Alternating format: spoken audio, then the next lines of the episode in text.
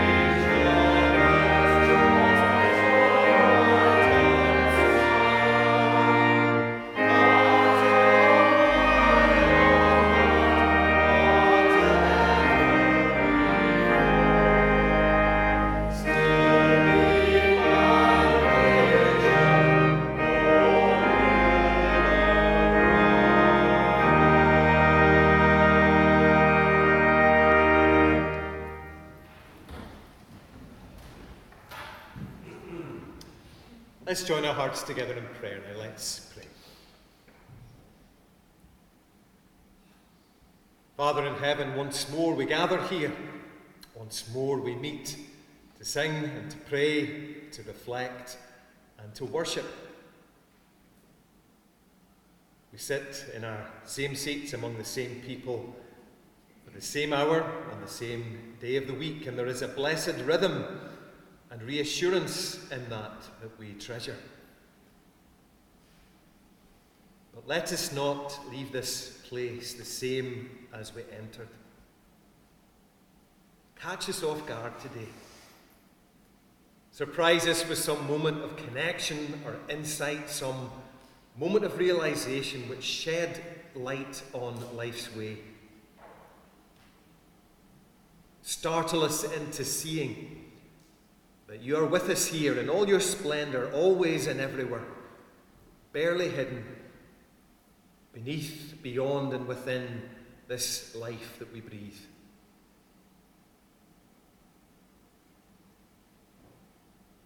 We live such little lives, Lord, little and yet so full. We wake and fall into the routines of the day, some consciously without even thinking and the time flies. And before we know where we are, we're caught up in the business of living without pausing for so much as a glance in your direction. The urgent, the habitual, the necessary, the unexpected, these things shape the contours of our days. And in giving them our full attention, we forget the more important less pressing business of remembering you. So, at the beginning of this service, when for once we are still, and the voices around us, if not within us, are silent, we pause and we take a moment to realize that you are here, waiting for our company, and to bless us with the gift of your presence.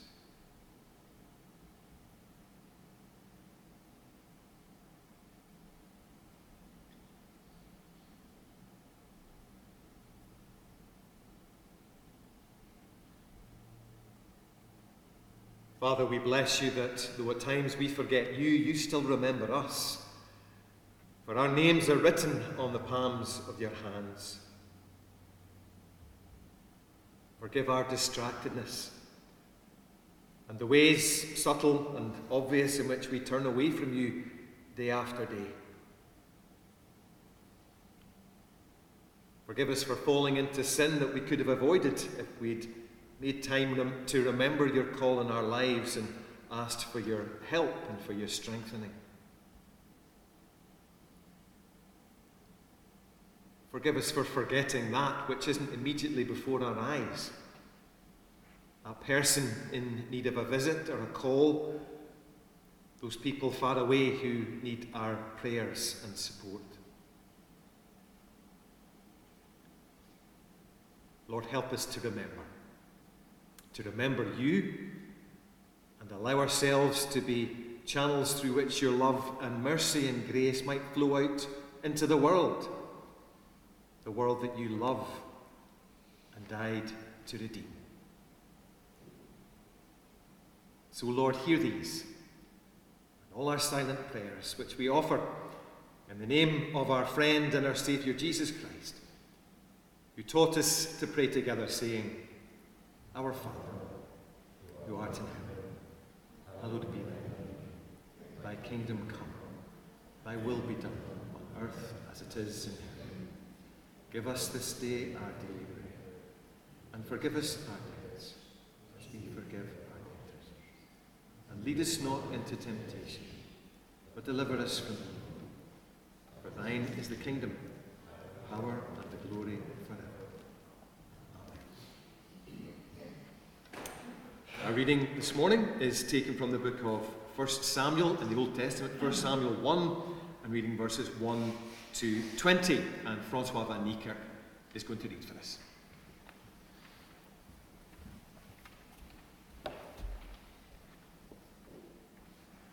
Morning. Uh, 1 Samuel 1, the birth of Samuel.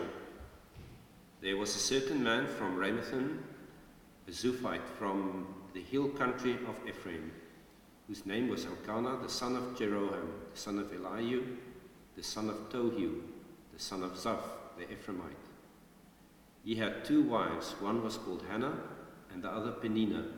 Peninnah had children, but Hannah had none. Year after year, this man went up from his town to worship and sacrifice to the Lord Almighty at Shiloh, where Hophni and Phinehas, the two sons of Eli, were priests of the Lord. Whenever the day came for Elkanah to sacrifice, he would give portions of the meat to his wife Peninnah and to all her sons and daughters. But to Hannah he gave a double portion because he loved her, and the Lord had closed her womb. And because the, the Lord had closed the womb, her rival kept provoking her in order to irritate her. This went on year after year. Whenever Hannah went up to the house of the Lord, her rival provoked her till she wept and would not eat. Elkanah, her husband, would say to her, Hannah, why are you weeping? Why don't you eat? Why are you downhearted? Don't I mean more to you than ten sons? Once, when they had finished eating and drinking at Shiloh, Hannah stood up. Now Eli the priest was sitting on a chair by the doorpost of the Lord's temple. In bitterness of soul, Hannah wept much and prayed to the Lord. And she made a vow, saying, O Lord Almighty, if you will only look upon your servant's misery and remember me, and not forget your servant, but give her a son, then I will give him to the Lord for all the days of his life, and no razor will ever be used on his head.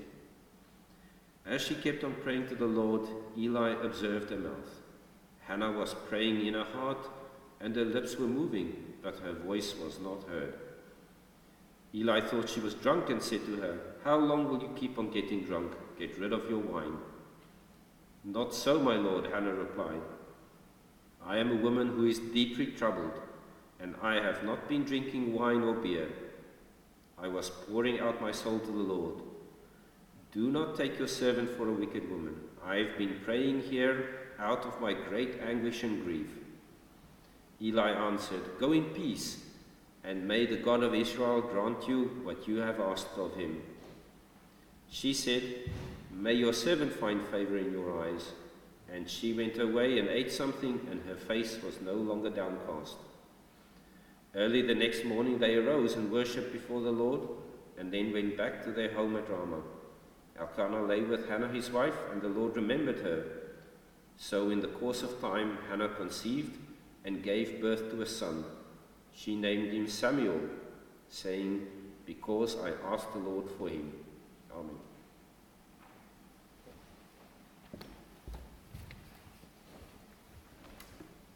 Thanks, Francois. We're going to sing together again. It's number 567. Focus my eyes on you, O Lord. And we'll sing this one through twice, and we'll remain seated to sing.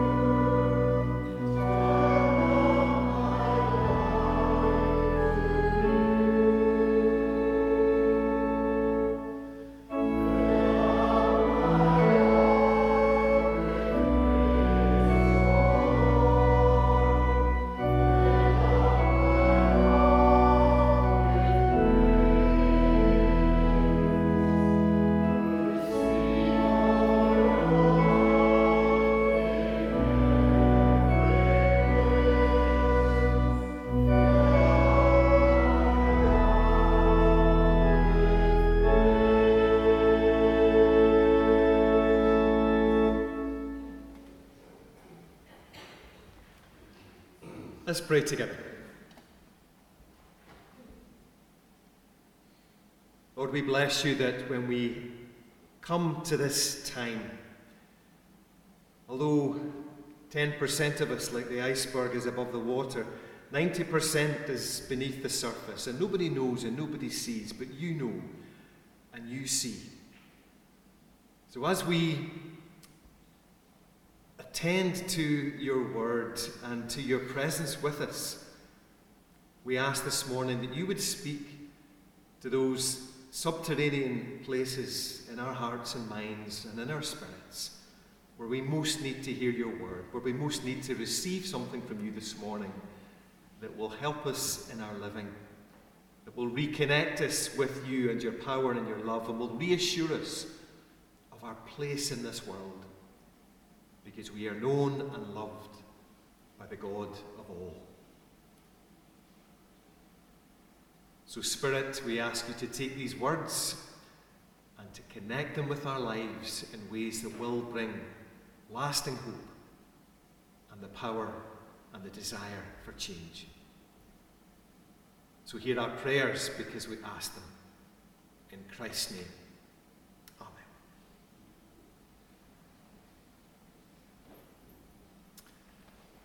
Peninnah had children, but Hannah did not. Just seven short words, but words that meant a whole world of sorrow for Hannah. Bad enough not being able to conceive. Ten times worse when your husband's other wife gets pregnant at the drop of a hat. He didn't have the problem. Hannah did. The whole village knew it, and Peninnah never let her forget it. Fussing over her children, making a big show of anything that they did for her, smirking as she hung her clothes out and their clothes out on the line eyeing her when Elkanah took their youngest and bounced him on his knee. Can you see Hannah there, trying to keep her dignity? Busying herself with her pots and her pans. She doesn't want Peninnah to have the pleasure of seeing her upset, but having to make that kind of effort all day, every day, in your own home well, that takes its toll. Chosen childlessness is one thing, involuntary childlessness is another. Especially when your love rival lives under the same roof as you and positively delights in your infertility. I found myself trying to imagine Hannah's in her life, wondering how she would be feeling. Pick any word from a long, long list inadequate, angry, disappointed, envious, hard done by, frustrated, bitter, humiliated, afraid. Afraid of divorce, possibly, afraid of daring to hope again. That's just a little window into how she must have been feeling. And Elkanah, in his well meaning way, would hold her and soothe her when things got bad, as they always did when they went to worship at Shiloh each year. It's okay, honey, it's okay. Don't I mean more to you than ten sons? And she pretended that that made things all right. But this wasn't about her feelings for him was about how she felt about herself. Because as every year slipped by and every faint glimmer of hope was snuffed out, and every teenage bride in the village started showing after just five months of marriage, she felt it more and more. What use was a wife if she couldn't have children? That was how her culture taught her to think.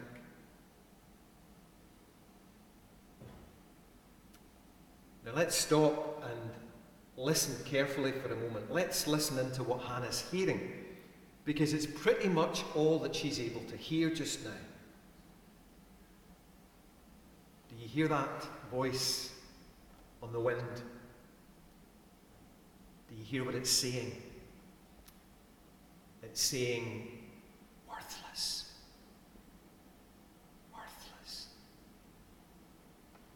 That's what Hannah's culture is whispering to her all the time.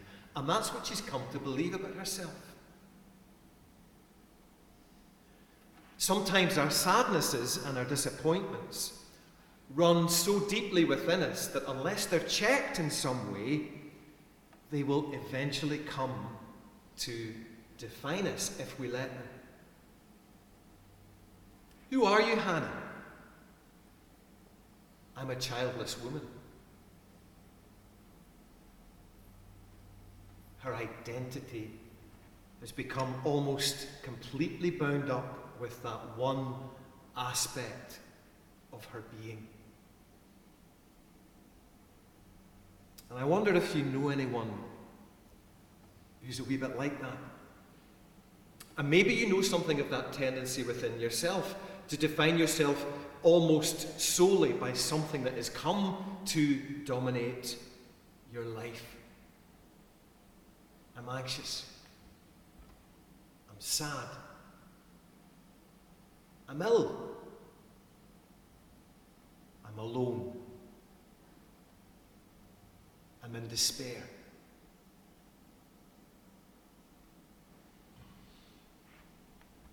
These things can loom large in all of our lives from time to time. That happens to everyone. But when they get so deeply rooted that they become our default, the place that we live out of, then that's a sign that our thinking and our living have got out of balance. A few months ago, I made a lovely discovery.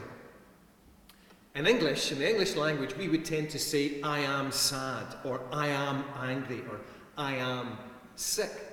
But in Scots or Irish Gaelic, they say it a wee bit differently. They say, sadness is on me, anger is on me, sickness is on me.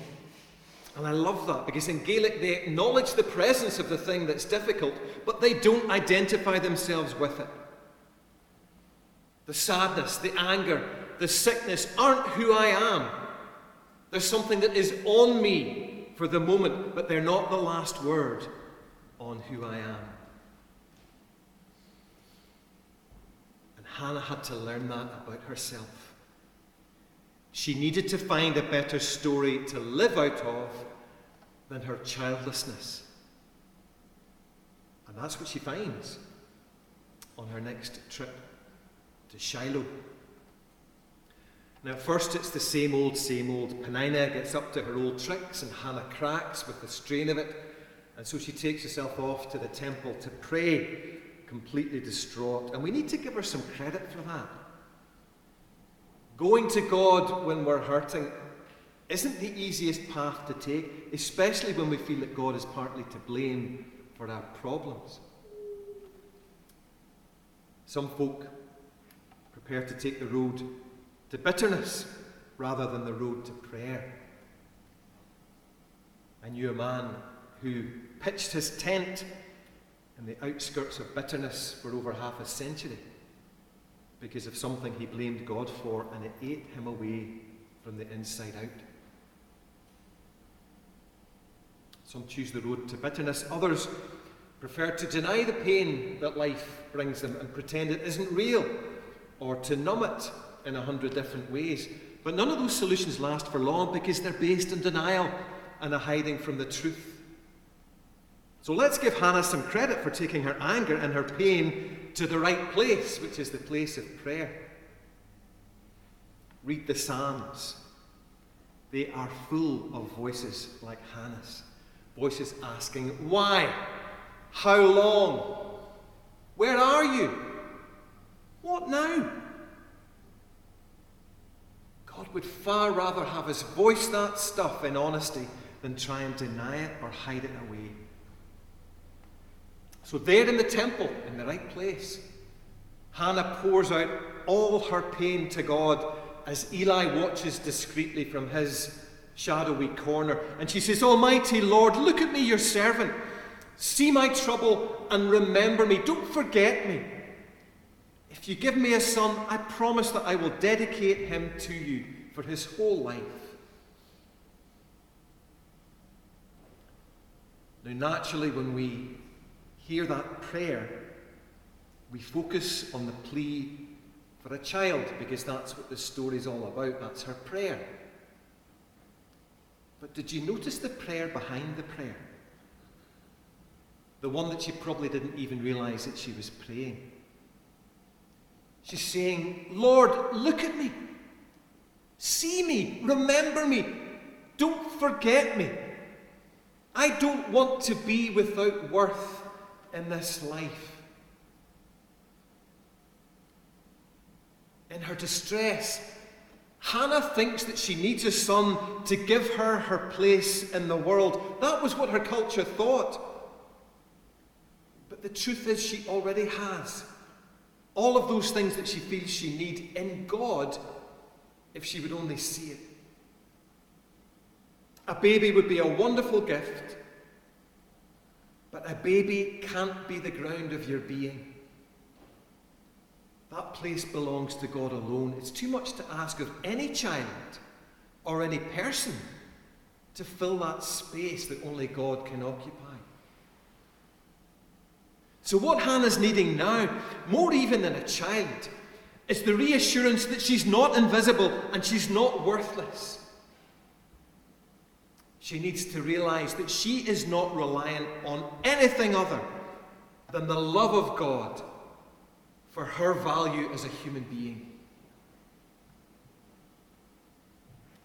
And what she doesn't know, but we do, is that the most significant human being who's ever lived never married or brought children into the world.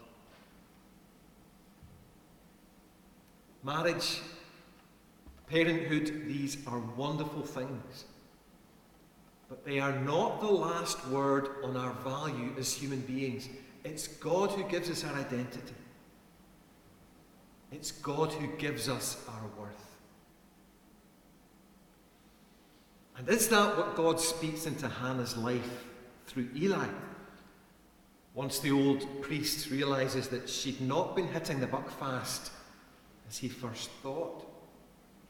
Do you remember the prayer behind Hannah's prayer? Lord, look at me, see me, remember me, she prayed. And I wonder if Eli in that moment became the answer to that prayer, the one who embodied God's looking and God's seeing and God's remembering.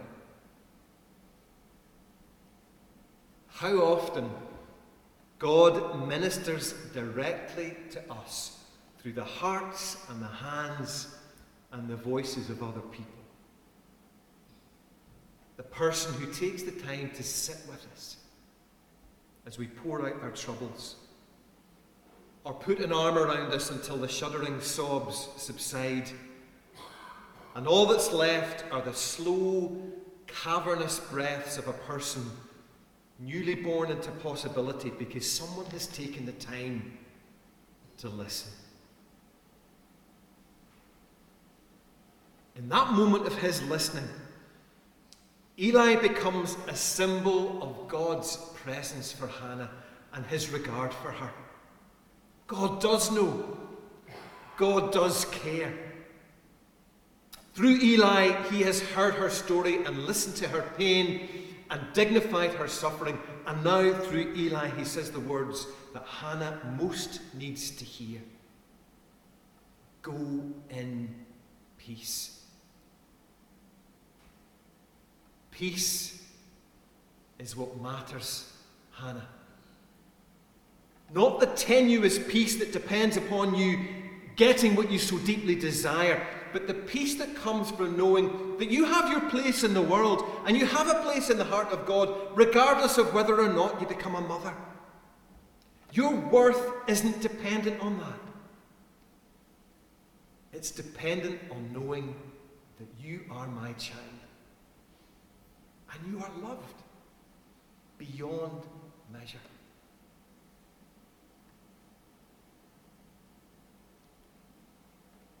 And as she leaves, Eli says with kindness in his eyes, May the God of Israel give you what you have asked him for. And in, indeed, he does in time.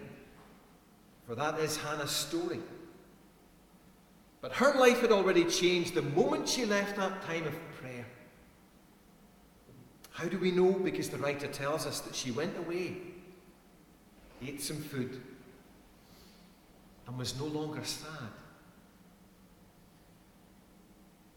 Before she became pregnant, before that longed for son was nestling in her womb, she had already come to peace. And I like to think it wasn't just the hope of a child that did that for her, but the realization that as a child of God, she already had her place in the world. And it didn't depend on her becoming a mother.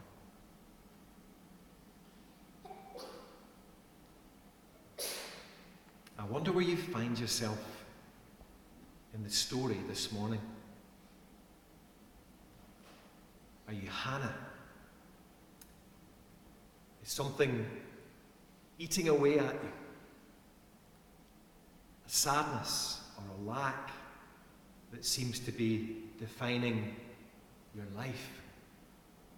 Are you're growing bitter about it? Trying to pretend things away or numb the pain? There is a better answer. Take it to the Lord in prayer, as the old hymn says, but don't just take it to Him. Leave it with Him. Set whatever it is down. You might find that terribly hard if it's been working on you for a long time, but you are not your sadness. You are not your lack. You're not worthless. You are a precious child of God. And your worth is grounded in Him. For I know the plans I have for you, declares the Lord plans to prosper you and not to harm you, plans to give you hope and a future. And it may not be the hope that you'd hoped for. It may not be the future that you'd been banking on, but never doubt that God has good things in store for you.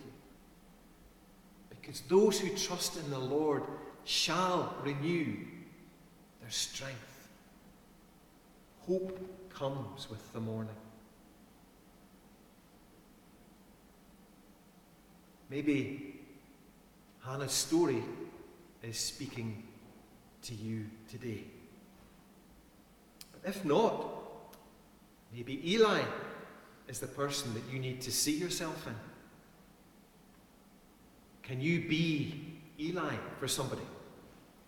The one who sees and remembers them in their pain. The one who gently helps them come to another perspective where God and not grief is at the center of their being. The one who helps to put them in touch with God's peace.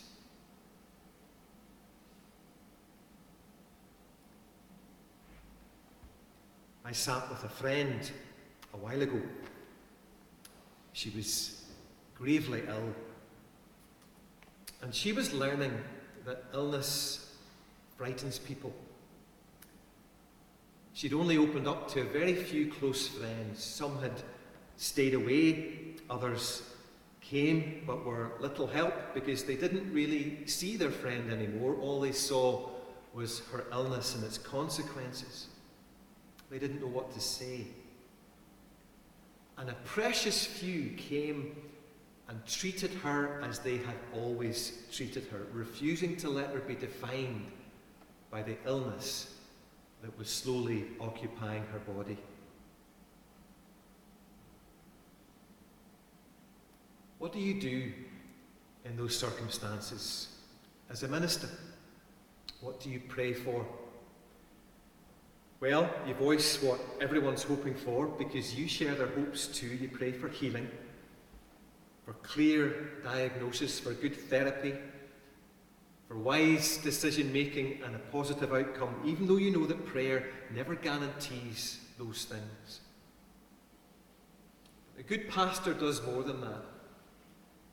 A good pastor also gives voice to the prayer behind the prayer by saying, Lord, you see this person and you remember them. Reassure them of your love and their worth at this time. Reassure them that whatever happens, they are held in your hands. Thank you for their place in this world and their place in your heart. And above all, especially in this most difficult of times, grant them your peace.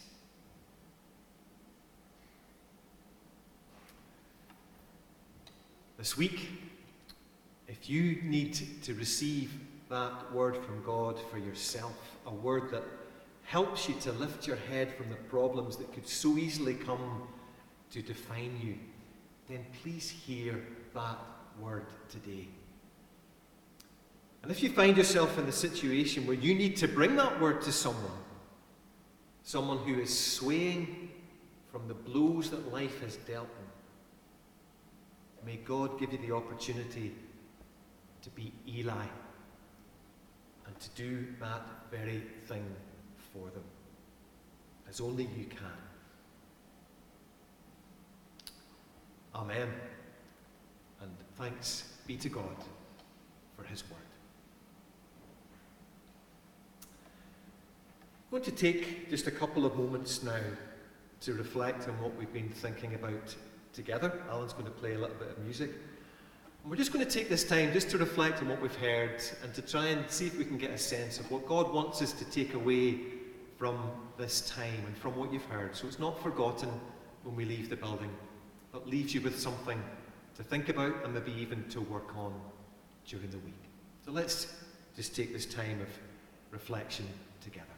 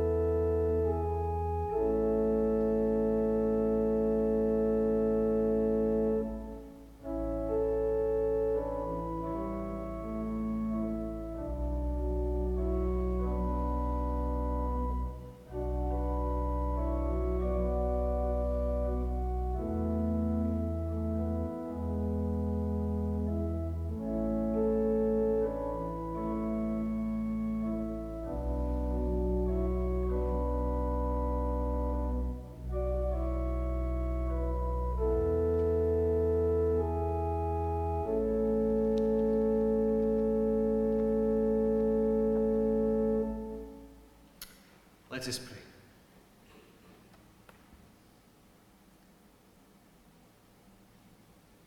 Heavenly Father, we bless you that you see us and remember us.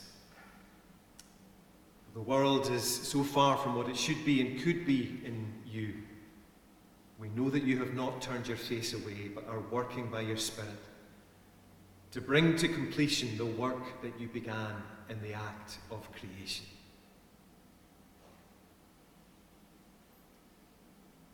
We stand this morning with Hannah wherever we find her.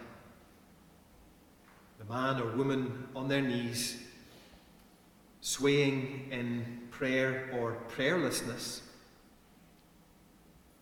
pouring out their sorrow, their anger, their despair to you or to whoever has ears to hear. We remember those yearning for children or struggling to cope with them now they've arrived. Those feeling like they're half the person they once were because a beloved partner or spouse has died. Those whose sense of loss is tied to a lack of self esteem. Those who've never felt valued or have been valued for all the wrong things. And those who've fallen prey to illness and whose souls are haunted by the ghosts of things that might now come to pass or things that can no longer be. Heavenly Father, bring them through time and prayer and love to that place where these issues, though still real and vital, are seen in a new way. Because in the silences after their sorrowing, they have heard your voice telling them that they are seen and remembered, that they have worth and a place in your heart. May your words and your presence help them to move on in peace.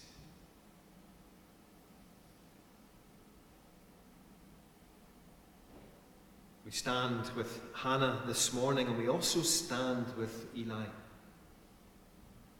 We bless you for those who wait and watch, who sometimes misunderstand but who keep listening. Those who dignify our pain and sorrow and yet help us see beyond it. May we be like Eli to those around us. Help us serve others with a kind heart and a listening ear, always giving not expecting to receive. Help us give of ourselves, to give of our time and energy, to give of our heart and our soul.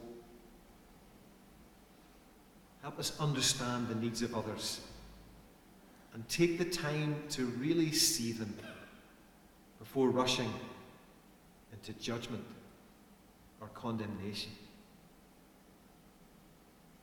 Help us serve others as you served with strength and compassion, never diminishing the worth of another, and choosing to show mercy to the brokenhearted.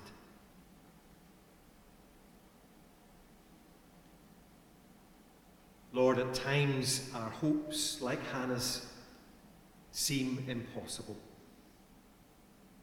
We pray this morning for all that we carry in our hearts, all the same for you have shown yourself to be a God who can do so much more than we can ever ask or imagine. So hear these and all our spoken and unspoken prayers, because we ask them all in the name of our friend and our Saviour, Jesus Christ.